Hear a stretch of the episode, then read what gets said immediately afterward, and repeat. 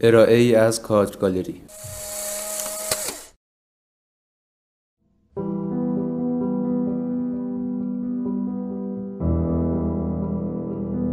پادکست شماره دو.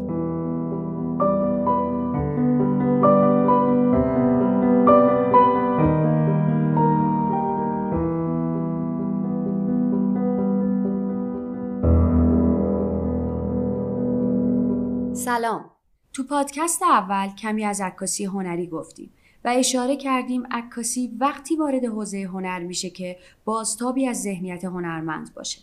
و حالا می‌خوایم در این پادکست راجع به شیوه های فروش عکس های هنری صحبت کنیم. از حدود دو سده پیش تا الان که عکاسی اختراع شده گونه های مختلف آن کم کم جایگاه عرضه و فروش خودشون رو پیدا کردند به عنوان مثال فروش عکس های پورتره بیشتر توسط آتلیه های عکاسی صورت می‌گیره. برای عکاسی خبری آژانس های عکس خبری سهم اصلی رو در تأمین عکس ها دارند و در کنار اونها مؤسسات جمعآوری عکس های آرشیوی با هدف تأمین بخش عمده ای از نیازهای تصویری بازار کار می‌کنند. بنابراین میشه گفت که برای اشکال مختلف عکاسی سازوکار نسبتا مشخصی برای فروش وجود داره و ما قصد داریم با رایجترین شیوه های فروش عکس های هنری آشنا بشیم. وقتی از فروش عکس های هنری صحبت می کنیم دو تا شیوه کلی پیش رومون داریم. انتخاب اول اینه که هنرمند خودش فروش عکس ها رو به عهده بگیره و انتخاب دوم واگذاری کار فروش عکس ها به گالری ها، وبسایت ها و سایر نهادهای هنریه. در این پادکست ما می‌خوایم درباره این دو شیوه کلی و نکات مثبت و منفی هر کدوم از اونها صحبت کنیم.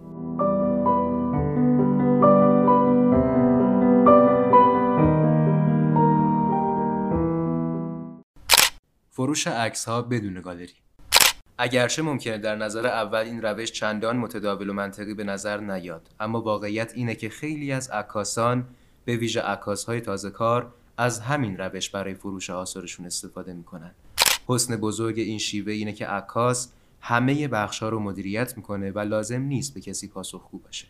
علاوه بر این تمام سود حاصل از فروش آثار هم به عکاس می‌رسه و نیازی نیست درصدی از فروش رو به کسی بده.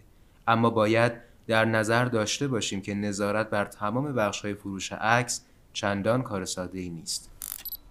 فروش شخصی عکس های هنری یک دستورالعمل مشخص نداره. به همین خاطر عکاسانی که تصمیم می‌گیرن بدون گالری برای فروش عکساشون اقدام کنن یک روند مشخص رو انتخاب نمی‌کنن و ممکنه شیوه های مختلفی برای فروش آثارشون داشته باشن. مثلا بعضی از عکاس ها به جای اینکه عکس با نسخه های محدود و قیمت بالا در حد قیمت های گالری های هنری ارائه کنن ترجیح میدن عکس های اوپن ادیشن و سایز کوچیک رو با قیمت پایینتری برای فروش بذارن تا با این روش توجه تعداد افراد بیشتری رو جلب بکنن.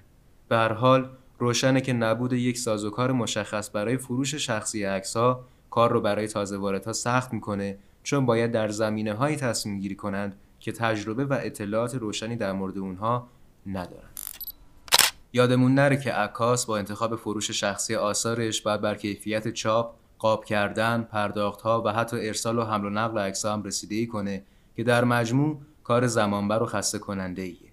اما در واقع راه ساده تری برای خدمت رسانی به مشتری وجود نداره و حتی وقتی فروش عکس با لیست قیمت و به شکل آنلاین هم انجام بشه باز هم کسانی هستند که نیاز به راهنمایی یا مشاوره داشته باشن و این کار وقت زیادی از هنرمند می‌گیره برای رفع این مشکل و سامان دادن به این بخش بعضی از عکاس ها کارآموز استخدام می‌کنن تا برای کارهای دیگهشون زمان داشته باشن و بعضی های دیگه کار بسته‌بندی و ارسال رو به مؤسسه های چاپ عکس میسپارن تا بعد از چاپ و قاب اونها رو به آدرس مشتری بفرستن.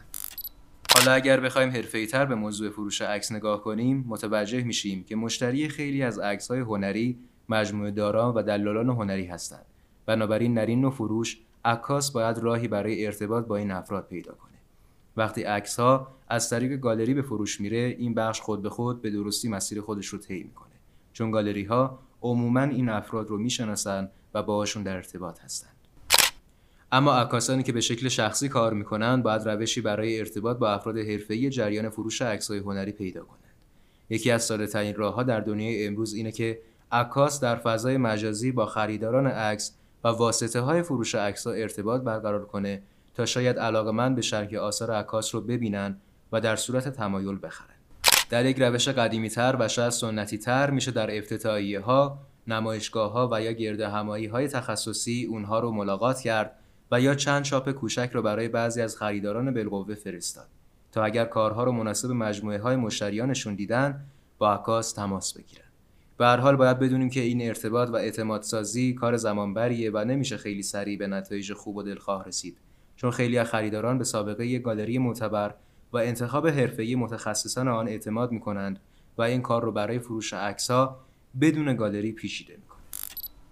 پس تا اینجا متوجه شدیم که عکاس برای فروش شخصی عکس‌های هنری نیاز به یک شبکه ارتباطی داره که از طریق اون هم خودش رو ارتقا بده و هم بتونه با مجموعه داران و خریداران عکس‌های هنری آشنا بشه. این شبکه می‌تونه شامل گالری ها، هنرمندان، عکاسان با سابقه یا معروف کیوریتورها و در نهایت تمام فعالان و علاقمندان هنر بشه. علاوه بر فروش عکس ها ارتباط با این افراد باعث میشه عکاس جایگاه خودش رو به درستی درک کنه و در مواردی از افراد حرفه‌ای مثل منتقدان عکاسی در مورد کارش مشاوره بگیره و نظر اونها رو در مورد کارش بدونه که به تدریج می‌تونه باعث ارتقای کیفیت آثارش بشه.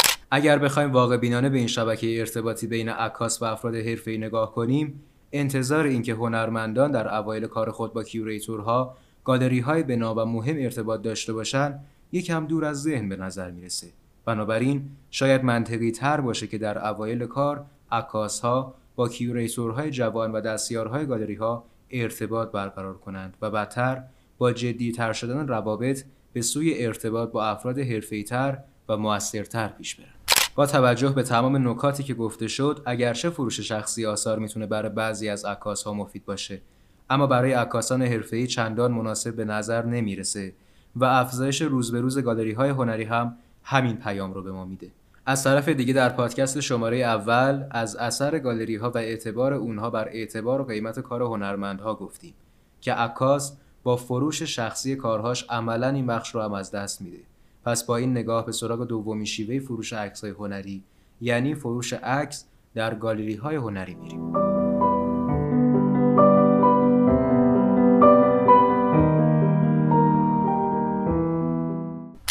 فروش عکس در گالری. گالری های هنری برای تمام علاقمندان به عکاسی هنری محیط آشناییه. اما در واقع موضوع از این پیچیده تره و گالری ها انواع مختلف و کارکردهای متفاوتی دارند که بهتره یک عکاس قبل از ورود به دنیای گالری ها با اشکال مختلف اون آشنا بشه. اما قبل از اون کمی در مورد خود مفهوم گالری صحبت می‌کنیم.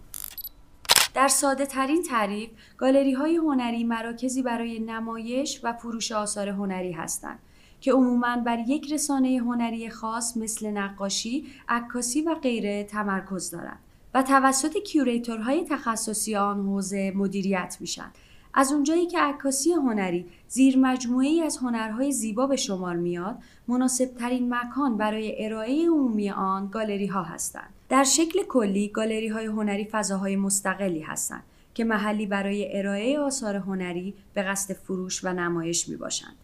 در کنار آن شکل دیگری از گالری ها وجود دارند که در فضاهای چند منظوره به عنوان بخشی از یک کافه، کتاب فروشی یا مشاغل دیگر فعالیت می کنند و به طور عمومی سطح کار پایین تری دارند. بین گالری های تخصصی معمولا هر گالری بر نمایش سبک یا سبک های مشخصی متمرکز میشه و یا به دیدگاه خاصی گرایش داره. به عنوان مثال بعضی از گالری های تخصصی عکاسی از گونه خاصی از عکاسی مثلا عکاسی صحنه آرایی شده حمایت می و بیشتر این شکل از عکاسی رو به نمایش می‌ذارن. بد نیست بگیم که اگرچه امروز بیشتر گالری های هنری تنها یک یا دو رسانه خاص رو برای ارائه در نظر می گیرن اما در گذشته نه چندان دور این تعداد بیشتر بوده و گالری ها آثار هنری مدیوم های مختلف رو به نمایش می گذاشتن. اما امروز گالری های تخصصی عکاسی معمولا علاقه به نمایش نقاشی، مجسمه و سایر اشکال هنری رو ندارند. و در مورد سایر رشته ها هم تقریبا همینطوره. این تخصصی شدن اگرچه ارتباط میان رسانه های هنری مختلف رو کمرنگ کرده اما به مخاطبان در انتخاب گالری ها کمک می‌کنه. و از سمت دیگری خریداران هر حوزه رو به سمت گالری های تخصصی اون سوق میده. حالا که تعریف گالری برای ما روشن شد، می‌خوایم انواع مختلف گالری و جایگاه اونها رو معرفی کنیم تا در نهایت بتونیم مناسب ترین نوع گالری رو با توجه به شرایطمون انتخاب کنیم.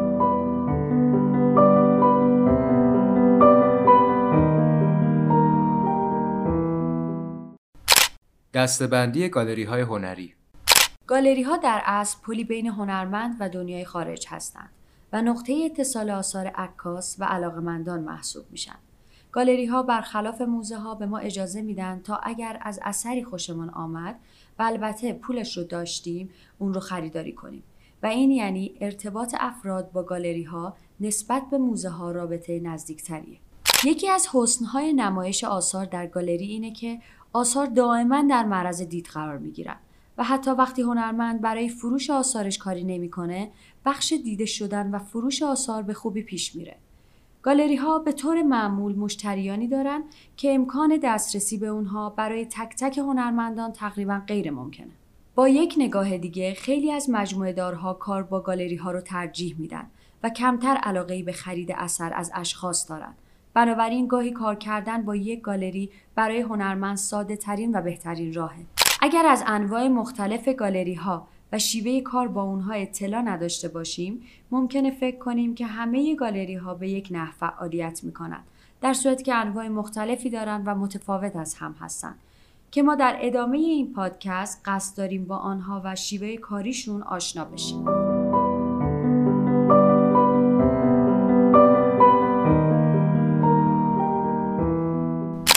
گالری های تجاری اولین مدل گالری ها گالری های تجاری یا به اصطلاح کامرشیال گالری ها هستند. این گالری ها یک کسب و کار سودآور با معادله مشخص هستند. به این صورت که اونها آثار هنرمندان رو به نمایش در میارن و علاقمندان یا مجموعه داران این آثار رو می‌خرن.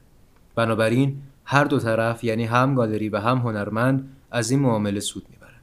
برای اینکه سود گالری در این روش تضمین شده باشه لازم گالری ها آثاری رو برای نمایش انتخاب کنند که احتمال فروش آنها بیشتره و بنابراین صاحبان گالری های تجاری کمتر علاقه به ریسک کردن و نمایش آثاری با احتمال فروش کمتر دارند. علاوه بر این برای انتخاب درست آثار هنری لازمه که مسئول این گالری ها شناخت درستی از بازار هنر در سطح محلی و جهانی داشته باشه و با گرایشات خریداران به ویژه خریداران اصلی آشنا باشه.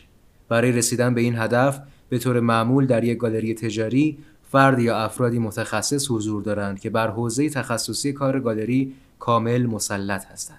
علاوه بر این گالری های تجاری در زمینه های مختلف از نظر مشاورین متخصص هم کمک می گیرند. این گالری ها کمتر فضای خود را برای نمایش تازه واردان اختصاص میدن و ترجیح میدن این فرصت را در اختیار کسانی بذارن که فروش آثارشون تا حدی تضمین شده است.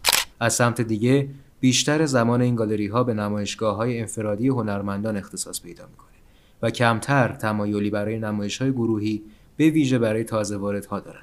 اگر قرار بر نمایشگاه گروهی باشه معمولا این نمایش آثار بر پایه کار یک هنرگردان مطرح شکل می‌گیره. بیشتر گالری های تجاری عمومی هستند. این گالری ها معمولا برای هر مجموعه جدیدی که به نمایش می‌ذارن روز و زمان مشخصی رو به افتتاحیه اختصاص میدن. که حضور در اون و بازدید از آثار در روزهای بعد از افتتاحیه برای همه افراد آزاده. در یک سطح بالاتر گالری های تجاری خصوصی هست که برای بازدید از اونها باید عضو انجمن یا مجموعه خاص باشید تا بتونید برای خرید به آثارشون دسترسی داشته باشید.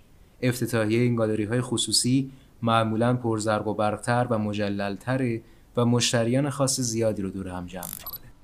یکی از کارهای مهم گالری های تجاری علاوه بر فروش آثار و مدیریت آنها دنبال کردن مجموعه داران و تلاش برای جذب مشتریان تازه است که موفقیت در این کار می‌تونه ضمن افزایش سود گالری بر دیده شدن آثار هنرمندان در عرصه های جدید و مطرح شدن هرچه بیشتر آنها سهم مهمی داشته باشه.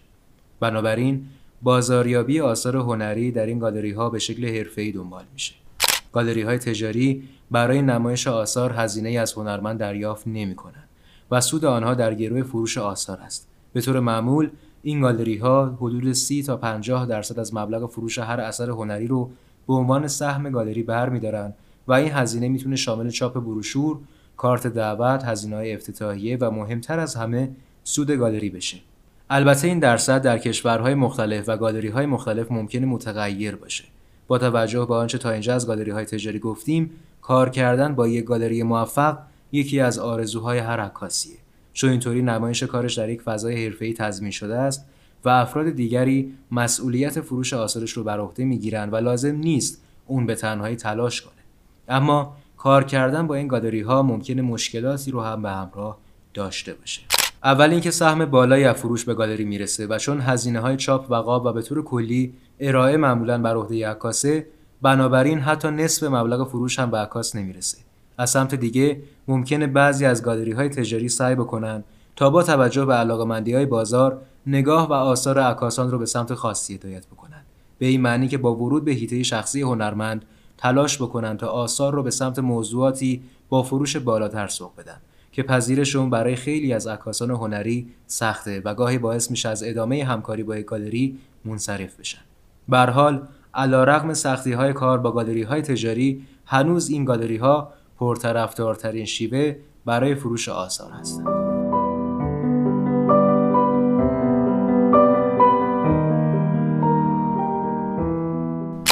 گالری های هنرمند نهاد artist-run galleries یا گالری های هنرمند نهاد همونطوری که از اسمش برمیاد توسط هنرمندان اداره میشه. به این صورت که تعدادی هنرمند دور هم جمع میشن و گالری رو افتتاح می‌کنن که هزینه ها و مسئولیت های اون بین اعضا تقسیم میشه.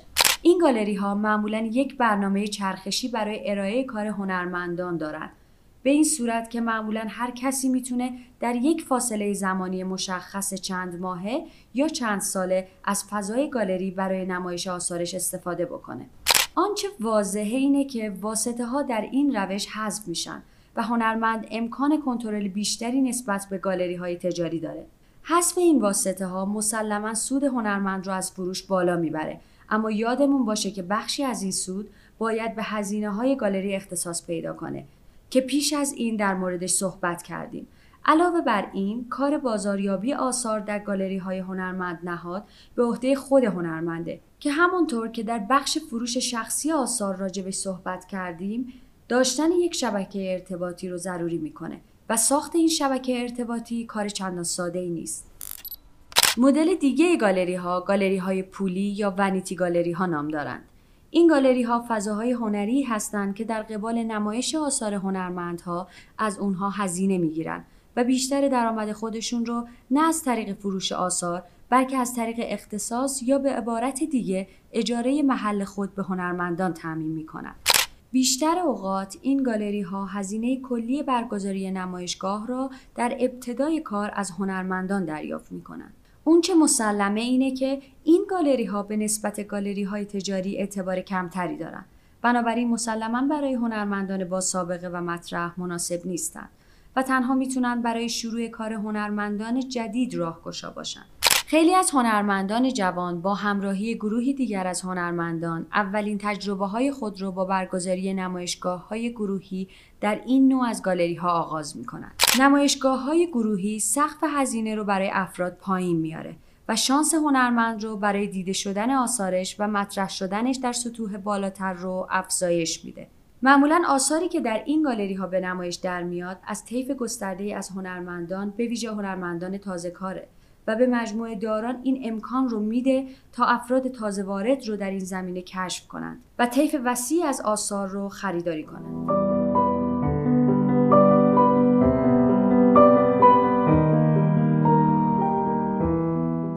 گالری های غیر انتفاعی گالری های غیر انتفاعی یا نانپروفیت گالری ها فضاهای هنری هستند که بر پایه فروش آثار کار نمی کنند و بودجه آنها از طریق انجمنها، خیریه ها و به طور کلی با کمک مالی اشخاص و مؤسسات دیگه تامین میشه. بنابراین گالری های غیر انتفاعی بدون اهداف تجاری و بدون توجه به موضوعات مالی صرفا به نمایش آثار می‌پردازند.